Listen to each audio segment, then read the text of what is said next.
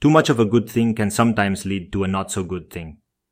In our case, that good thing is knowledge.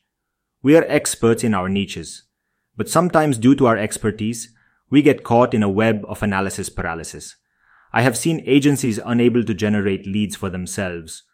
Too much knowledge leading to too many choices, leading to overthinking. Here is a thinking tool that will help you get out of your own head. Imagine, digital tools don't exist.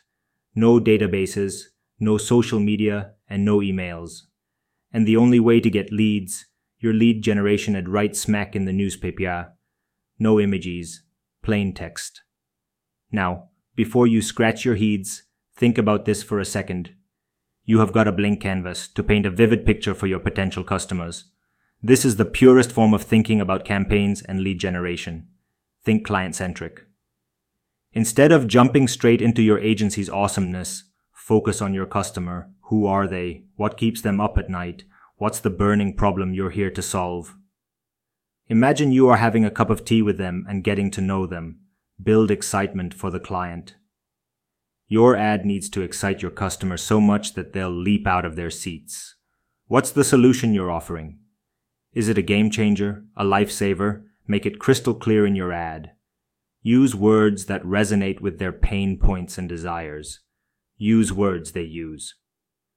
Are you done thinking? Let's crank up the difficulty a little. The call to action is write a letter to get this wonderful solution. Now think again about your ad, the promises, the credibility builders, the words and phrase, and the problems you solve what will make the client write a letter to you? Start asking questions about your customer and their problems. Go beyond surface level stuff. Dig deep. What makes them tick? What are their fears and dreams? The more you know, the better your ad will connect. But wait, there's more. Understand what is missing. Review your ad. What is missing? Where will the reader stop reading or feel bored? Or worse, stop believing your claims Challenge your assumptions. Can't find the answers? It's time to meet a few potential clients and have a discussion with them. Remember, lead generation doesn't have to be rocket science. Sometimes, simplicity is the key. Use the above framework to get out of your own way. Part 2, tomorrow.